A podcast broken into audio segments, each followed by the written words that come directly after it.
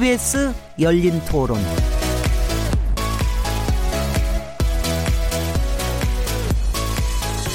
안녕하세요. 묻는다, 듣는다, 통한다. KBS 열린 토론 진행자 시민 김진혜입니다.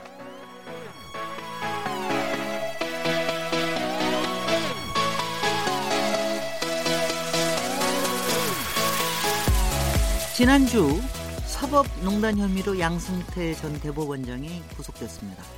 전직 대법원장의 구속을 두고 서울 고법의 한 부장판사는 사법부 역사상 치욕스러운 흑 역사의 기록이 불가피하게 됐다는 발언을 했더군요. 앞으로 검찰과 벌어질 법리 싸움도 뜨거운 쟁점이지만요. 또 한편으론 이번 사건이 법조계 전체에 어떤 영향을 미칠 것인가에 대한 관심도 상당합니다. 오늘 KBS 열린 토론 인물 없는 인물 토론에서는 양승태 전 대법원장을 주제로 얘기 나눠보도록 하겠습니다. 또한 이번 주 어, 김경수 경남도지사 구속과 함께 양승태 전 대법원장이 다시 또 깊이 거론되고 있는데요. 이 부분까지 함께 짚어보도록 하겠습니다. 2월 1일 KBS 열린 토론 지금 시작합니다.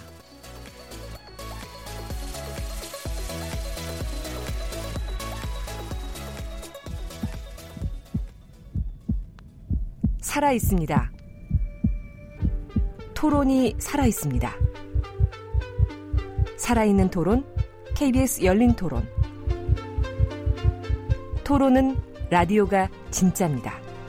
진짜 토론, KBS 열린 토론.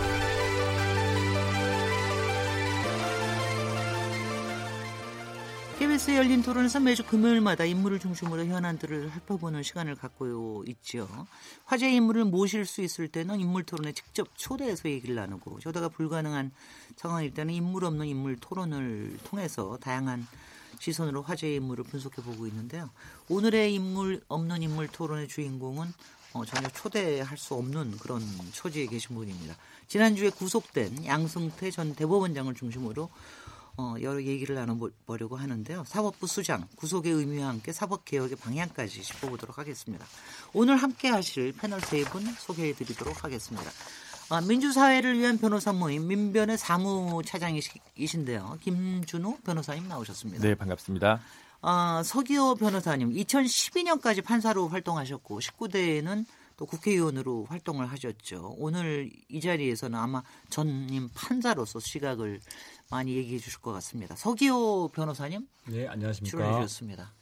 서기호 변호사님 얘기 들으면 괜찮으세요? 여전히 상관없습니다. 저는 아, 네. 이미 판사 그만둔 지 7년이나 됐습니다. 네. 이미 저는 네. 변호사입니다. 네. 최병묵 정치 전문 기자님 자리하셨습니다. 네, 안녕하세요. 네, 오늘 사실 이제 이 주제를 양승태 대법원장의 지난주에 워낙 뜨거웠기 때문에 네. 이거는 한번 얘기해 볼 만하다 해가지고 잡았는데 또 그저께 그저께인가요? 그 그저께인가 저기 그 김경수 지사에 대한 판결이 나와가지고 양승태 대법원장에 관련해가지고 굉장히 뜨거워졌어요. 마치 저희가 뭐 알고 한 거 같이 그렇게 돼버렸는데 뭐 꼭 그렇지는 않고요. 일단 양승태 전 대법원장의 구속 자체가 워낙 좀 어, 충격이 컸기 때문에 이에 대해서 좀 얘기를 해보는 시간입니다. KBS 열린 토론은 팟캐스트로 들으실 수 있는 건 잘 아실 테고 매일 새벽 1시에 재방송됩니다. 일단 어 벌써 하도 왜 이렇게 일들이 많은 겁니까? 그래서 벌써 일주일이 지났음에도 불구하고 굉장히 과거에 일어난 일처럼 어 느껴지는데요. 양승태 전 대법원장의 구속에 대해서 어떻게 보셨는지 그 얘기부터 한번 들어볼까요? 네. 조병목 기자님부터 시작해 주죠. 네. 네. 사실 뭐 그동안에 이제 여러 가지 혐의가 있었고 근데 그 중에서 이제 권력 남용 부분과 관련한 혐의가 가장 핵심 쟁점 아니었습니까? 네. 근데 이제 저는 뭐 한 20여 년 전에 제가 이제 법조 취재를 한 적이 있습니다만은 그때 보면은 권력 남용 문제와 관련해서 이 법원 판결이 사실 애매할 때가 많더라고요. 이 권력 남용이 명확하게 그러니까 그 기자들 표현으로 얘기하면 똑 떨어지는 혐의가 아니라서 그런지 네. 굉장히 논란이 많아요. 그래서 저는 사실 양승태 전 대법원장의 경우에도 이 권력남용 부분이 그 핵심이기 때문에 아마 법률 논쟁이 굉장히 그 치열하게 진행이 될 것이고 그 다음에 그래서 구속영장 발부도 이거는 논쟁의 여지가 있다는 차원에서 발부가 안 될지도 모르겠다 이렇게 네. 생각을 했는데 이제 네. 전 뭐 전문가가 아니니까 네. 이제 틀린 셈이 됐죠. 그런데 앞으로 여하튼 영장은 발부되고 지금 뭐 수감 중입니다만은 그 재판이 진행될 텐데 그 진행되는 재판에서 과연 이게 권력 남용에 해당되느냐 아니면 그 설령 뭐 해당이 된다 할지라도 정말 그 전에 이제 무슨 범죄가 되느냐 뭐 이런저런 문제 가지고서 논쟁이 치열할 것으로 보입니다. 아, 그러니까 네. 지금 저는 뭐 단정적으로 이게 뭐 된다 안 된다 이렇게 지금 얘기할 수 있는 입장도 아니고 그럴 정도의 전문성도 갖추고 있지 않기 때문에 네. 어쨌든 논쟁은 치열하게 돼서 아마 재판이 끝날 때쯤이면 그 혹시 우리가 예상치 못한 결과가 나올 수도 있겠다. 네. 그런 관점에서 보고 있습니다. 되게 조심스럽게 얘기하시는데요. 아니 그 아니 저는 네. 법률 문제로 이걸 보는 게 아니기 네, 네 때문에 알겠습니다. 그럴 수밖에 없습니다. 서규 판사님은 정말 남다르실 것 같아요. 어떻게 어떻게 보셨습니까? 예, 양승태 전 대법원장에게 적용된 범죄 혐의가 40여 개가 넘고 정말 그 공소장이 아직 안 났습니다만 아마 영장 청구서 내용도 300쪽 가까이 되지 않을까 싶습니다. 왜냐하면 인종원 전 차장이 260쪽이었거든요, 공소장이. 네. 어, 그렇기 때문에 범죄 사실 양만 보면 굉장히 방대합니다. 그리고 2014년 경부터 어, 시작을 해서 거의 2017년까지 뭐 좀 더 넓게 보자면은 양승태 전 대법원장의 취임하자마자부터 시작해서 퇴임할 때까지 그 본인의 임기 내내 다 이게 사법농단에 다 연루돼 있었습니다. 그만큼 그 범죄 혐의 사실의 개수나 그 기간에 비춰볼 때 이거는 정말 구속 당연히 구속감이었습니다. 그럼에도 불구하고 많은 분들이 구속되지 않을 거라고 그러니까 구속장이 기각될 거라고 전망을 했었는데요. 법조계 내 분들도 대부분 그런 전망이 있었습니다. 네. 왜냐하면 범죄 혐의 사실은 굉장히 많음에도 불구하고 전직 대법원장이다 보니까 담당 판사들이 과연 그 부담감을 떨쳐낼 수 있겠느냐. 전직 대법원장을 구속한다는 게 굉장히 엄청난 일이지 않습니까? 그렇죠. 그렇기 때문에 기각되지 않겠냐. 특히나 어, 한 몇 주 전에 박병대 전 대법관과 고영한 전 대법관에 대해서도 기각됐기 때문에 네. 마찬가지 아니겠냐 이런 좀 회의론이 더 많았던 것이었던 것. 하지만 결과적으로 어, 담당 판사가 용기 있게 어, 구속영장을 발부함으로써 이제 실질적 진실에 좀 더 가깝게 다가갈 수 있게 되었다. 네. 라는 생각이 듭니다. 근데 제가 듣기에는 그 담당 판사뿐만이 아니라 다섯 분의 왜 영장 저, 저 판사님이 계시지 않습니까? 네네. 오늘 이게 워낙 중요한 사안이기 때문에 상당히 또 그 다섯 판사들끼리 논의도 했다 이런 얘기를 들었는데 실제로 그랬습니까? 어, 판사들끼리 그 다섯 명의 판사들끼리는 서로 동등한 지위에 있기 때문에 에, 얼마든지 어떤 자기네 의견을 서로 나누고 이럴 네. 수는 있습니다. 네. 어, 그것이 재판 독립의 원칙을 침해하는 그런 건 아닙니다. 왜냐하면 네. 우리가 흔히 말하는 재판 독립의 원칙이라는 거는 어, 동등한 지위에 있지 않은 그 본인보다 더 높은 상관의 지위에 있는 법원 행정처의 관계자라든가 법원장이라든가 네. 네. 이런 분들이 그 해당 사건에 대해서 이러쿵 저러쿵 이야기하는 거 또는 법원 외부에 있는 인사가 어, 해당 재판장에 그렇죠. 어떤 압력을 행사한다든가 이럴 때 법원 동, 재판의 독립 원칙이 침해됐다 이렇게 이야기하는 것이고요. 동료 법관들끼리 관련 사건들에 대해서 서로 협의하는 것은 그것은 재판 독립 원칙 침해와는 관계가 없기 때문에 그러니까 어, 일반적으로 있는 일입니다. 글쎄 어떤 기준으로 할 것인가 이걸 과연 할 것인가 굉장히 고민 끝에 나온 또 판단이 아니었을까 이런 생각이 드는데요. 근데 그게 김준우 변호사님은 보면... 특히 법조계에서 보는 시각이 좀 어떻게 보십니까? 앞에서 이제 우리 서교 변호사님께서 다 얘기하셔서 네. 사실 이제 서교 변호사님 사실 오히려 좀 개인적 소외를 하셔야 되거든요. 이해충돌 관계자라서 요즘으로 네. 따지면 서규 변호사님 그 재판 관련해서 양승태 전 대법원장이 재판 개입을 했기 때문에 네.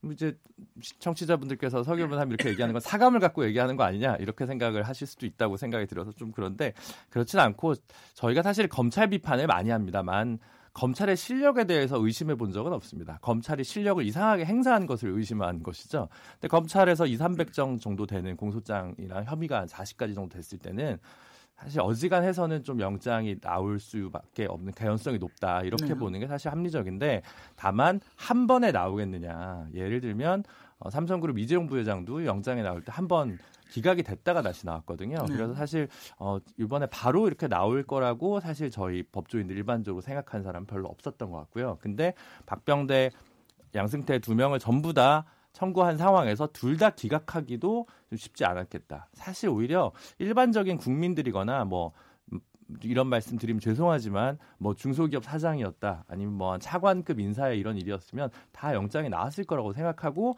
근데 워낙 높은 지위에 계셨던 분이기 때문에 가지는 좀 뭐 압력이랄까 내적 고심이 더 깊은 것 때문에 이런 거지 법리적으로만 검토해 보면 뭐 충분히 사실 영장이 나올 만한 일이었음에도 불구하고 그러그러한 정무적 고려들 때문에 한 번은 기각되지 않겠냐라고 생각했을 정도 그 정도가 사실 평균적인 시각이 아닐까 저는 그렇게 생각하고 있습니다. 네. 이 서기호 변호사님이 그 양승태 전 대법원장의 뭐 여러 가지 관련된 사법농단에 한또 그 이야기의 한 부분인 거는 좀 알고는 있는데요. 저는 좀 알고는 있는데 그 얘기를 시작을 하면 또 이게 이제 굉장히 길어질 음. 거기 때문에 여기서는 좀 넘어가도록 하는 게 어떻겠습니까? 워낙 네. 큰 얘기가 워낙 많으니까는요. 저는 어찌됐든 제 개인적인 사건과 관계없이 개인적인 사건에 대한 감정과 관계없이 객관적으로 이야기를 오늘 하는 자리이기 때문에 네. 네. 네네 그렇습니다.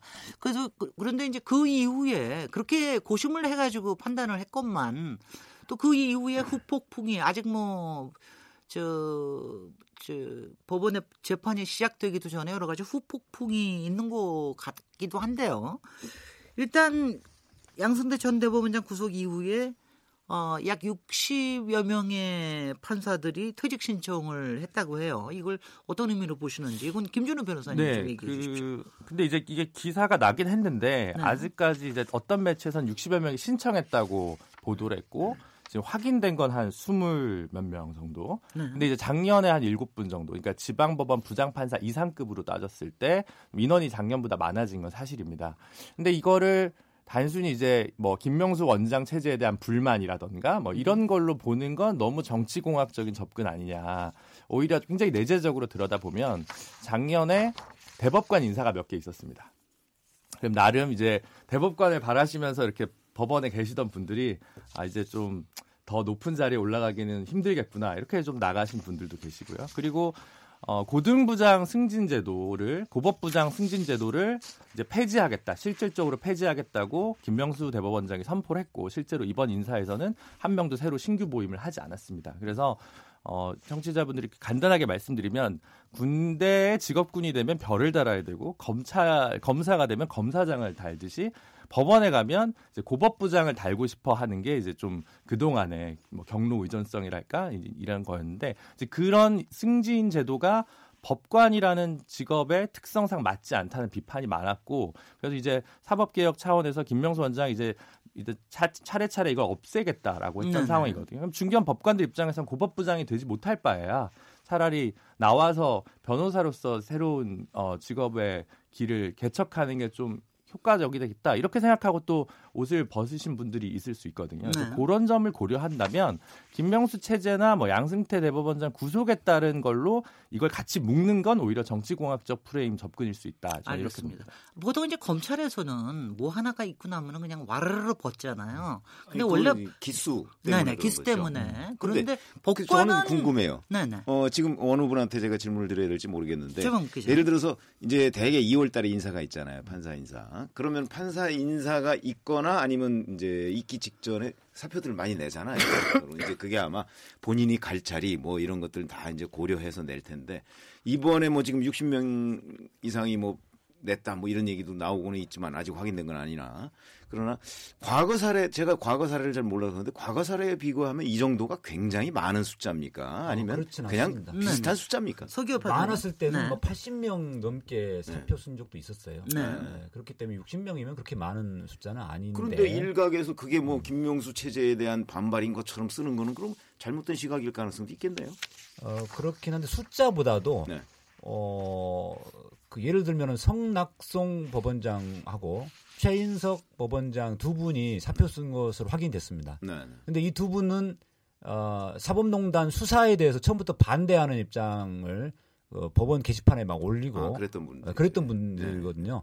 예, 그러다 보니까 아마도 이제 그렇게 반감에 의한 사표다라고 아. 기사가 난 것 같은데 음. 그런 사람들이 몇 명 있을 수는 있, 지만. 네. 아주 대다수라든가 음. 어 그게 많지는 않습니다. 아. 극히 소수고 아마 제가 지금 언론에 드러난 것만 갖고는 뭐한 두세 명 정도 수준이었고요. 네.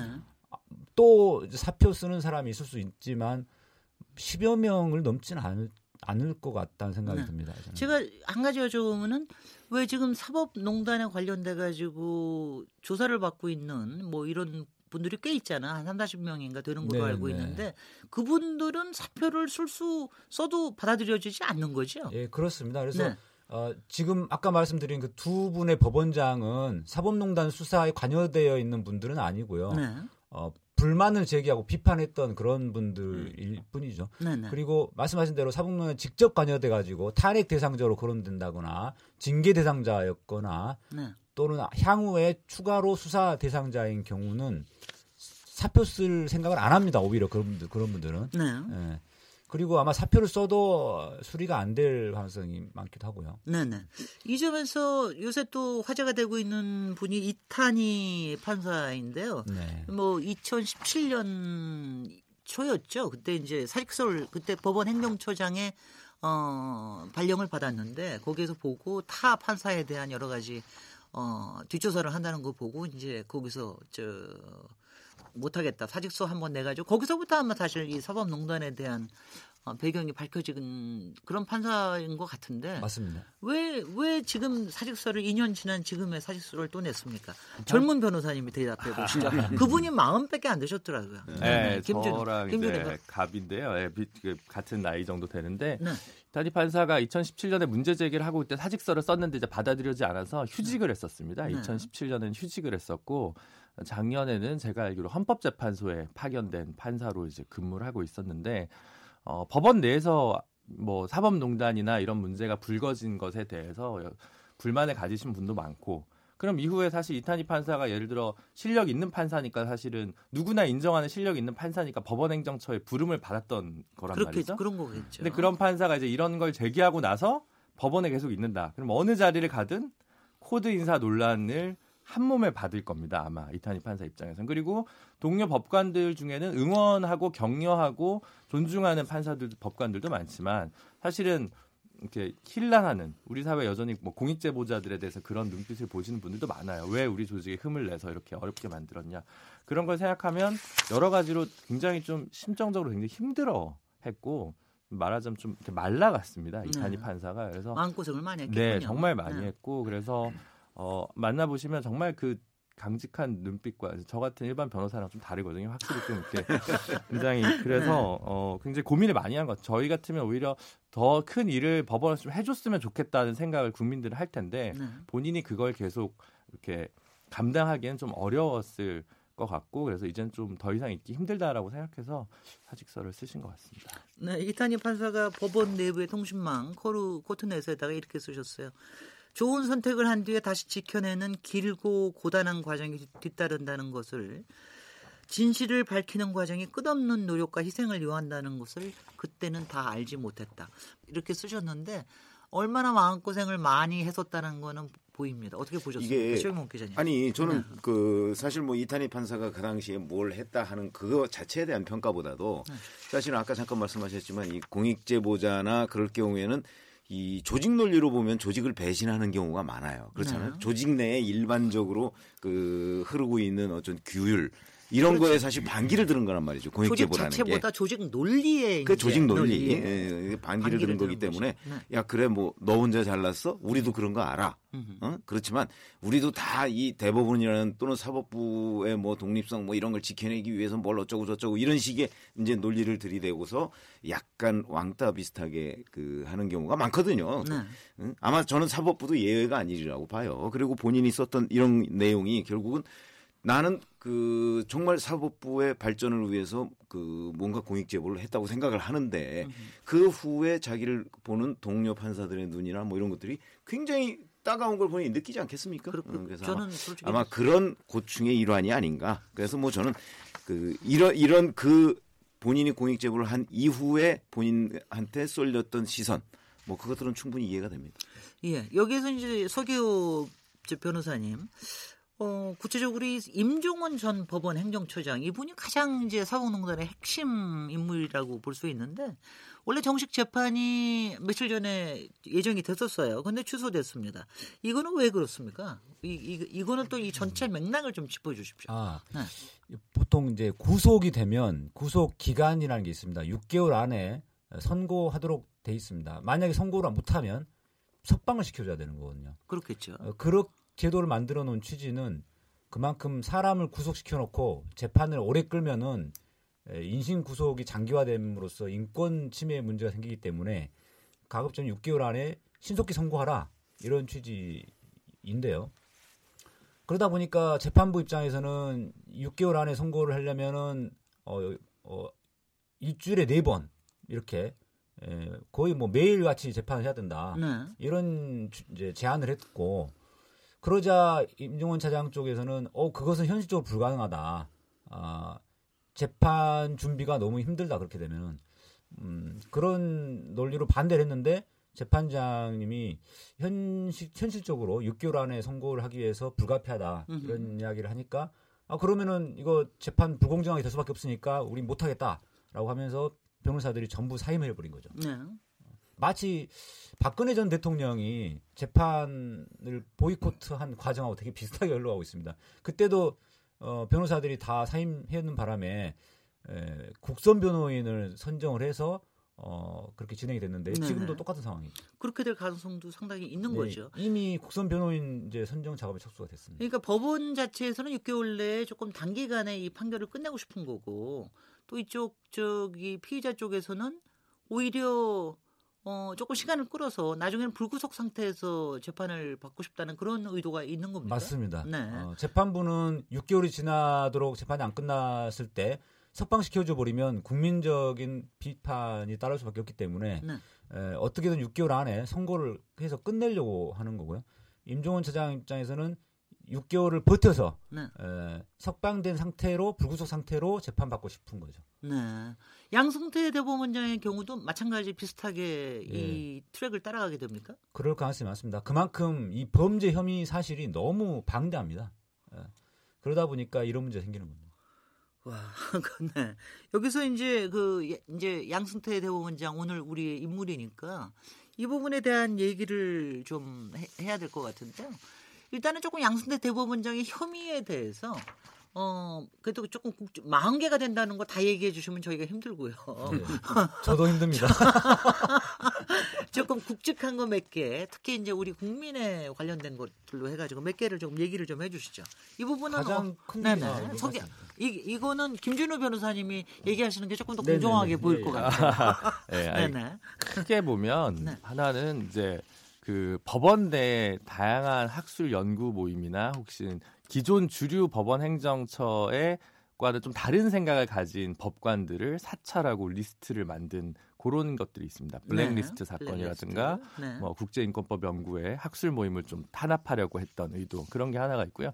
다른 하나는 상고법원의 설치를 위해서 좀 하지 않아도 될 일들을 굉장히 많이 벌렸던 좀 일이 있습니다. 법원 그렇죠. 행정처 네. 본연의 업무가 아닌데 음흠. 그런 것들을 쭉 가져간 정황한 게 있고 그 중간 사이에 있는 것이 이제 그, 그 구체적으로 상고법원을 좀 실천하기 위해서 행정부와 입법부의 협조를 이끌어내기 위해서 로비를 하면서 했던 것까지는 이제 로비까지가 있고 다른 한편으로는 구체적으로 재판 개입이나 재판에 대한 부당한 관여 뭐 재판 거래라고 어떤 일부 언론에서는 프레임을 쓰십니다만 그런 것들을 한게 있죠. 그래서 크게 네네. 보면 내부를 좀 사찰해서 내부의 반대파를 좀 법관이 일치단결한 검사처럼 돌아가게 하도록 한, 한 것이 있고 하나는 재판에 부당하게 개입한 것이 있고 재판 개입까지는 아니더라도 직권을 남용해서 좀 광의의 사법행정을 남용한 이 본연의 사법행정이 아닌 그 광의의 일들이 벌어지도록 한 것에 전체적인 가장 핵심의 그 모든 구상의 핵심에 이제 양승태 전 대법원장님이 계신 거죠. 굉장히 중요한 걸 하나 빠뜨리신 것 같은데 제가 보니 제가 보니까 아. 왜냐하면 저한테는 머릿속에 그게 남아 있어서요. 이른바 박근혜 대통령하고의 독대 뭐 이런 걸 통해서 아 그게 이제 네네. 제가 말씀드린 네네. 광의의 사법행정 남용이라는 거죠. 네네. 상고법원 좀 우리. 국민들이 좀 알기 알, 아는 게 좀 필요하니까 조금 얘기를 해주십시오. 아, 법원 행정처에 나온 이제 컴퓨터나 이런 데서 나온 문서들이 이제 보면 뭐 별의별 게 다 있습니다. 이제 뭐 그 사법 한류를 뭐 하고 뭘 하고 뭐 이게 굉장히 다양한 일들을 하면서 이제 처음에는 그 법원이 어 박근혜 정권 박근혜 정부의 정책 기조에 부합하고 있다는 것, 것들을 설명 자료를 굉장히 많이 만들고요. 그 다음에는 어 조금 박근혜 정권에서 정치적으로 부담스러워할 부담스러워할 재판들과 관련해서 조금 따로 리스트를 좀 뽑습니다. 네. 근데 어떤 것들은 꼭 재판의 승패, 그러니까 결과를 가지고 관여한 게 아니라 시기를 조정하는 부분까지 좀 포함되어 있습니다. 대표적인 게 이제 원세훈 전 국정원장님 사건 같은 경우가 그런 경우요. 그렇게 하면서 각각의 사건들이 갖는 의미들을 조금 축소하거나 좀 코드를 맞춰주죠. 심지어 지금까지 드러난 것 중에는 재판이 선고되기 전에 미리 그 결과를 좀 알리고 그 결과가 어, 안내하고 그리고 이제 그에 따라서 법 어, 청와대에서 어떻게 평가하고 있는지 그 후문을 또 듣고 그렇게 하는 것들이 쭉 이제 그 문서에 나왔거든요. 근데 네. 그것들이 어, 가장 핵심에는 사실 양승태 전 대법원장이 다 이제 있는 상황인데 물론 본인은 부인하고 계십니다만 네. 네, 그렇게 좀 정리할 수 있을 것 같습니다. 그 와중에 저기 특히 강제징용 관련된 부분 이 부분에 대해서 김현장이라고는 우리나라 최고의 이 법률 사무소죠. 이, 여기하고 직접 뭐 여러 가지를 소, 솔직히 보면은 기획을 한 게 아닌가 싶을 정도로 뭐 얘기를 했다라는 거에 대해서는 서기호 판사님은 어떻게 음. 판단하고 계십니까? 예, 재판장이 그 변호사 한쪽 변호사를 만나는 것 자체가 부적절하고 네. 부적절한 거예요? 불법이에요? 만나는 것 자체가 지금 현, 현행법상으로 불법으로 돼 있지는 않습니다. 아, 어, 무슨 네. 법 위반 이런 것들은 이제 음. 없는데요. 나중에 법 개정을 해서 만들어야 될 것 같습니다. 네. 이번 기회에. 어, 그런데 양승태 대법원장은 어, 강제징용 사건이 계류되어 있는 그 대법원의 전원합의체 재판장 임과 동시에 사법행정을 총괄하는 지위에 있는 분이거든요. 음흠. 그렇기 때문에 더더욱 만나서는 안 되는 겁니다. 과거에 에, 대법원장들은요 그런 오해를 살 수가 있기 때문에 아니 그런 오해가 아니라 그런 에, 위험성이 있기 때문에 아예 도시락을 싸들고 다니셨어요. 밖에 밥을 못 예, 먹으러 밖에서 다녔어요. 아예 밥도 안 네. 먹었습니다. 네. 예, 오, 그 누구를 만나서 밖에서 밥 먹는 것 자체가 여러 가지 재판의 어, 공정성을 침해하는 것으로 비춰질 수 있기 때문에 아예 시, 도시락을 싸들고 다니실 정도였는데 그거에 비하면 양승태 대법원장은 굉장히 심각한 잘못을 저지른 거죠. 네. 그 이렇게 봤을 때 저기 지방목 네. 기자님, 지방목 기자님은 이거 어떻게 보셨어요? 그러니까 이거뿐만이 아니라 특히 그러니까 이게 밝혀지고 난 다음에 몇 달 동안 네.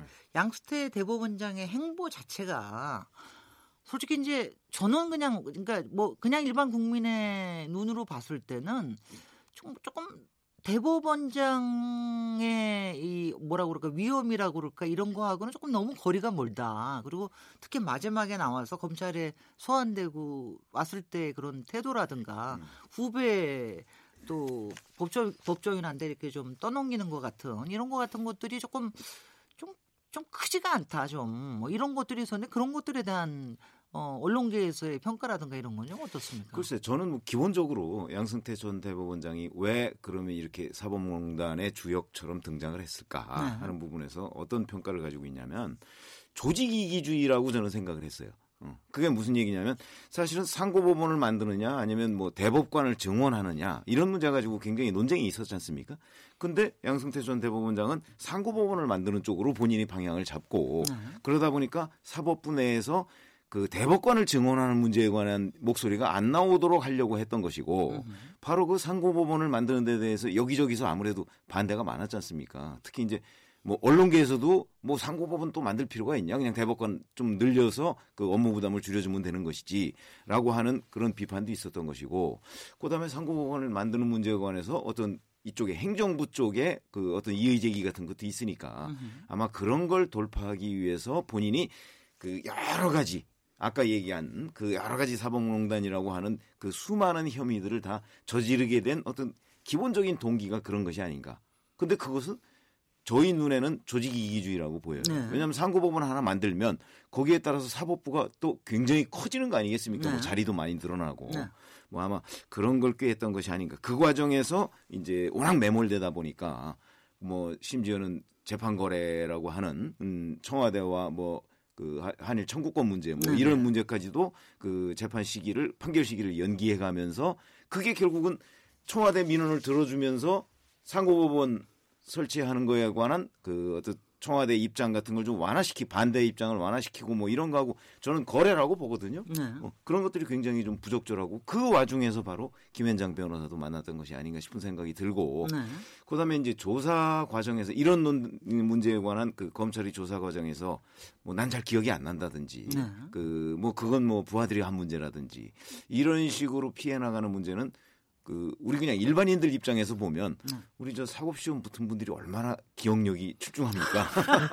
그런데 IQ 200씩 되는 분들. 그런데도 네, 그런 분이 기억이 안 난다고. 더군다나 이게 양승태 전 대법원장 입장에서는 본인한테 굉장히 중요한 문제고 사법부를 위해서 중요하다고 생각을 했을 거예요. 네. 그러니까 이 많은 일들을 그 한 거 추진한 거 아니겠습니까? 네. 근데 그 핵심적인 일들이 기억 안 난다는 식으로 피해갈 수 있는 것인가? 과연 더군다나 그 법원 행정처의 뭐 그 차장이나 뭐 이런 사람들도 구속되거나 또는 다 조사를 받는 입장인데 본인 혼자 부인한다고 이게 되는 문제가 아니 저는 아니라고 봤거든요. 네. 그러니까 그런 문제에 있어서는 좀 그 대응 방법이 뭔가 그 서툴렀던 거 내지는 약간은 아, 비겁하다는 인상도 줄 수밖에 없었던 것 아닌가 이런 생각이 듭니다. 네, 그 김준호 변호사님, 그게 음. 어- 그 업계에서 뭐 판사들이나 변호사들 양수태 변호 양수태 전 대법원장의 이런 태도에 관련된 문제들 뭐 이런 부분들이 좀 있습니까? 지, 아니, 문제 뭐 지적이. 요즘 제가 조금 아, 뭐 안테나를 할까 이거 좀 내려놔 가지고 네. 근데 좀 그런 게 있습니다. 처음에 블랙리스트 사건 터졌을 때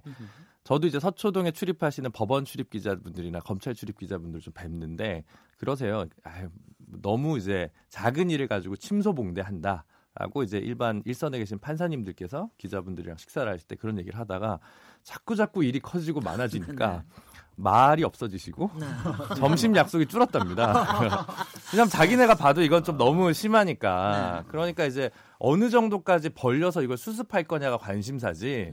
네. 누가 잘못하지 않았다라고 강하게 얘기하시는 분들은 사실 되게 굉장히 법원에서 좀 소수인 것 같습니다. 네. 다만 너무 사법부를 흔들면 사법부의 안정성이 떨어지지 않겠냐 이런 우려를 정도 하시는 분들이 많은 것 같다는 생각이 들고 어, 이 사태에서 저는 뭐 최병국 기자님께서 말씀하신 거 뭐 전적으로 다 동의하고 하나만 더 짚으면 될 것 같은데 네.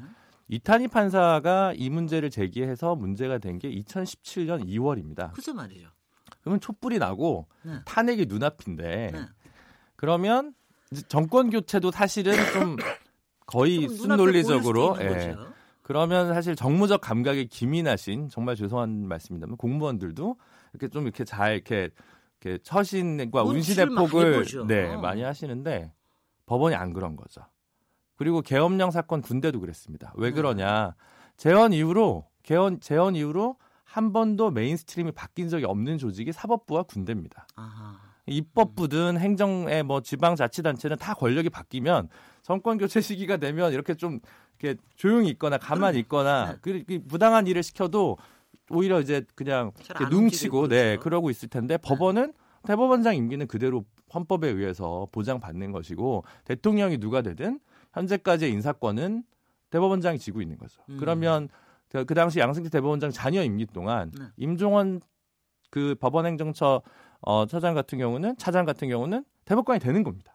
그러니까 끝까지 가야 되는 거죠. 그 밑에 있는 법원행정처도 쭉 그 mainstream이 한 번도 바뀐 적이 없기 때문에 뭐 촛불이 뭐가 나든 뭐가 나든 mainstream 안에 그 성벽이 굉장히 공고했다는 거. 그 아니란 시대 인식이 알겠습니다. 좀 문제였던 거 아닌가. 네, 동의하세요, 소- 소개 네, 판사님? 그렇습니다. 네, 네. 어, 사법부 독립이라는 미명하에 에, 사법부 간섭하지 말라. 이- 그 사법부 독립을 오해한 거죠. 사법부 독립은 개별 법관들의 재판의 독립을 확실하게 보장하기 위한 수단으로서 기능하는 것인데 마치 사법부 독립 자체가 최대 지상 명제 과제인 것처럼 최대 과제인 것처럼 에, 그렇게 사법부의 판사들은 인식하고 있었고 네. 그것을 사법부 불간섭 원칙으로까지 예, 그렇게 확대 해석을 해왔던 겁니다. 그래서 법관 인사들 법관 인사가 실제로 대법관과 대법원장은 대통령 이 임명하지만 그 밑에 법관들 3천 명의 법관 인사는 대법원장이 하- 하다 보니까 하고 또 인사 원칙이 또 예, 딱 마련되어 있기 때문에 대통령이 바뀐다고 해서 일선 법원의 판사들이 자기 인사 인사가 뭐 좌지우지되고 크게 바뀌고 이러진 않거든요. 네. 음, 이런 문제들 때문에 판사들은 어, 정권이 바뀌고 국민의 민심이 어떻게 흘러가는지에 대해서 좀 둔감했던 건 사실이죠. 네. 그다음에 좀 두 가지 좀 더 추가로 말씀드리면 아까 그 기억이 안 난다는 그 양승태 전 대법원장 이야기요.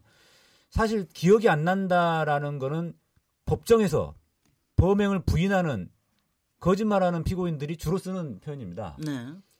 나 그 범행 안 저질렀다라고 부인하는 것보다 그냥 기억이 안 난다고 하는 게 훨씬 더 편하거든요. 그렇겠죠. 차마 거짓말을 못 하고. 예. 그러니까 이 양승태 전 대법원장이 이, 왜 기억력이 좋으실 분이 그렇게 기억 안 난다고 하느냐? 본인이 거짓말하는 거죠. 자, 자기가 거짓말은 못 참아 못 하는 거니까 어, 거짓말을 애둘러서 표현한 게 바로 이제 기억이 안 난다라고 하는 거고요. 그다음에 양승태 전 대법원장이 대법원 앞에서 기자회견한 게 본인 혼자만의 피해 어떤 이 상황을 피해가기 위한 어떤 그런 비굴한 모습 이런 측면만 있는 게 아니고 어, 이 사법농단이 조직범죄이기 때문에 자기의 운명이 이 현직 남아있는 판사들 중에 사법농단에 직접 간접 관련돼 있던 그 100여 명의 판사들과 같이 가는 겁니다. 그러니까 자기 혼자 이거 다 자백하고 죄를 뉘우치고 반성하고 이렇게 할 수 없는 거예요. 그런 측면도 있습니다. 그러다 보니까 남아 있는 판사들에게 메시지를 준 거죠. 네. 어, 나는 끝까지 이거 부인하고 갈 테니까 어, 남아 있는 판사들도 흔들리지 말고. 어, 재판 열심히 하고 어, 나중 후일을 기약하자. 뭐 이런 메시지를 준 건데 그 메시지를 받은 판사 중에 한 명이 바로 성창호 판사고 성창 대법원 대법원장 비서를 2년간 했던 성창호 알겠습니다. 판사가 어, 야- 김경수 지사에 대한 법정 구속으로 이어집니다. 요거는 이제 2부에 가서 조금 더 자세하게 얘기하도록 하고요. 제가 한 가지만 질문할게요. 서기호 판사님 또 김준우 변호사님. 정말 정말 IQ가 200 이상이세요? 아닙니다. 저 저는 정말 평균적인 예, 네. 평균 오히려 이해합니다. 저는. 근데 다만 어, 이 법조계에서 일하시는 분들이 사건에 대한 이 사건에 대한 기억력은 상당히 좀 남들보다 강한 편 아닙니까? 아무래도. 사실은 그 기억력이 좋다기보다는요. 네. 어, 법률적인 어떤 지식이나 그 법 논리를 풀어가는 그 능력이 조금 다른 사람보다 앞서 있는 것이지 기억력하고는 사실 관계가 없습니다. 어 그렇습니까? 네, 네. 아 근데 저는 그렇게 생각 안 합니다. 네, 제가 네. 저, 아, 저도, 왜냐면 저도 제가 본 그렇죠. 사람도 기억력이요. 사건에 대한 이 사진 기억력들이 있다. 저는 이렇게 좀 어, 봤는데. 뿐만 아니고 네, 그 네. 숫자 같은 데에도 굉장히 강하고요. 네. 왜냐하면 제가 법조 기자를 했거든요. 네. 했는데 그때 뭐 검사들 주로 이제 뭐 판사들보다는 검사들을 많이 만나게 되죠. 아무래도 네. 기자들은 그래서 만나 보면 기가 막힐 정도의 기억력을 가지고 있습니다. 글쎄요. 그러니까 저는 기억력이 좋다고 그래서 머리가 좋다고 꼭 그렇게 생각하지 아, 않습니다. 어. 왜냐하면 네. 머리가 좋은 거는 뭐 기억력하고 이해력, 뭐 판단력, 뭐 여러 가지를 다 종합적으로 얘기하는 것이고, 근데 기억력에 관한 한 뭐 예를 들어서 뭐 링컨 대통령이 뭐 게티즈버그 연설을 언제 했다, 뭐 이런 거 있잖아요. 네. 그런 거를 날짜와 시간까지 기억해냅니다. 왜냐하면. 그게 저하고 무슨 대화를 하, 하, 자고 해서 사전에 무슨 책을 보고 온 게 아니거든요. 글쎄요. 그냥 과거에 본인이 읽었던 책이에요. 근데 거기에 대해서 날짜와 시간까지, 당시 상황까지 이런 걸 다 기억해내는 거 보면 아주 놀라운. 그 중에 제가 이제 몇 분이 있어요. 특히 네. 특히나 뛰어나다고 하는 분이 있는데 이회창도 그 굉장히 많이 아니에요? 많이 놀랐고 아니 제가 진, 그때는 이제 이해창 대법관은 네. 이미 은퇴하신 이후고 네. 저는 1995년에 제가 법조를 갔었는데 그때 제가 딱 한 명 한 분만 꼽으라면 진형구 전 대검 공안부장 그때 예, 대검 예. 아니 저- 그때는 대검 공판 송무부장이었었는데 네. 아 정말 비상한 기억력을 가지고 음. 있더라고요. 그래서 제가 아주 깜짝깜짝 놀랄 때가 많아요. 어. 근데 그 하여튼 사법 시험 붙은 분들 중에 그런 분들이 꽤 많아요. 글쎄요. 지금 무슨 굳이 말인지 굳이. 부인하시려고 안 아니, 하셔도 그러니까 그 네. 지금 말씀하신 내용 어떤지 알겠는데 네, 네, 네. 법조 기자를 하실 때 만나신 분들이 네. 주로 엘리트 법관, 그러니까. 엘리트 네. 코스를 밟으신 분들을 주로 만나신 것 같아요. 네. 그럴 수밖에 없죠. 아니, 그러니까요. 기자는 그럴 수밖에 그렇죠. 없죠. 네, 기자들은 그래서 기자분들이 법조인을 과대평가합니다. 왜냐하면 공보 담당 판사나 검찰에서 만나시는 분들은 거기서 에이스 중에 에이스예요. 네. 저희 같이 평법조인, 네. 예, 뭐 국가의 녹을 먹어본 적 없는 변호사 입장에서 보면 기억도 어, 잘안 나고. 그거는 과, 과대평가죠. 그래서 그런 부분 정확하게 보면은 3천 명의 판사가 있습니다 우리나라에. 네. 그 중에서 소위 엘리트 법관 코스를 밟아서 그 법, 법관 법원의 어떤 수뇌부에 있거나 또는 공보관이거나 아까 말한 진영구 뭐 이런 분들 네. 검찰도 마찬가지고요. 네, 네. 이런 분들은 비율이 굳이 따지면 10%도 안 됩니다. 네. 그분들의 비율은 10%도 안 되는 그 알겠습니다. 예, 비율인데 여기서 한 가지만 더 연결해서 얘기를 해보면은요. 아까 그 일종의 조직 내 패권을 만든다는 일종의 가문을 만드는 거죠. 그 안에서도. 네, 네, 네. 근데 이제 이게 이거 보면은 양승태 대법원장도 보니까 이 한 40여 년 동안 일을 보면은 지방에 간 게 그 중에 한 7년인가 밖에 안 되고 쭉 정말 엘리트 코스만 밟아왔는데 정말 그 안에서 엘리트를 좀 지목을 해서 자기네들의 이너서클의 라인을 만들려고 하는 뭐 나름대로의 그런 것들이 있습니까? 있습니다. 조금 아, 설명해 주시죠. 네. 말씀하신 대로 그런 똑똑하고 머리 좋고 기억력 좋고 또 성격까지 좋고 매너도 좋은 이런 판사들이 검사들이 있습니다. 네. 이런 사람들이 주로 엘리트 코스를 받게 되는데요. 네. 당연히 위 분들이 볼 때는 어 괜찮아 보이죠. 이, 모든 걸 다 갖췄잖아요. 네. 어, 똑똑하니까 뭐 하나만 시켜도 알아서 착착 해오는 거죠.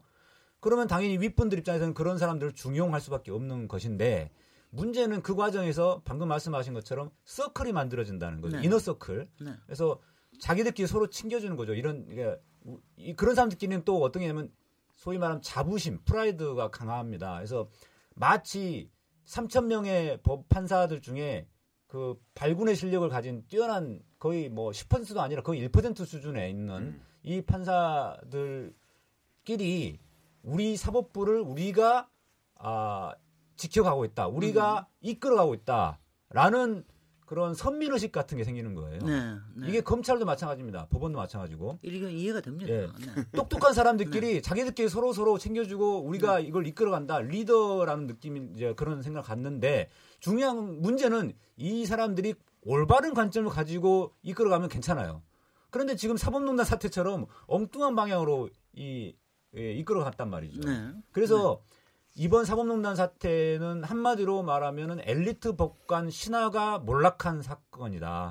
아, 마치 박근혜 대통령에 대한 탄핵으로 인해서 박정희 신화가 몰락했듯이 이 엘리트 법관 신화가 이제 몰락하기 시작했다. 저는 그래서 아주 고무적 현상이라고 봅니다. 이번 네네. 사법농단 사태가. 네. 네. 저 어떻게 근데 보세요? 아니 그러니까 뭐저 그건 뭐 박근혜 대통령과 박정희 대통령은 뭐 부저, 저 부녀 관계고 그건 저는 여기에다가 비유하는 거는 저는 개인적으로 네. 그거는 좀 다르다고 아니 이건 생각합니다. 전문계 아, 내의 네, 이제 이제. 다르다는 얘기고. 네.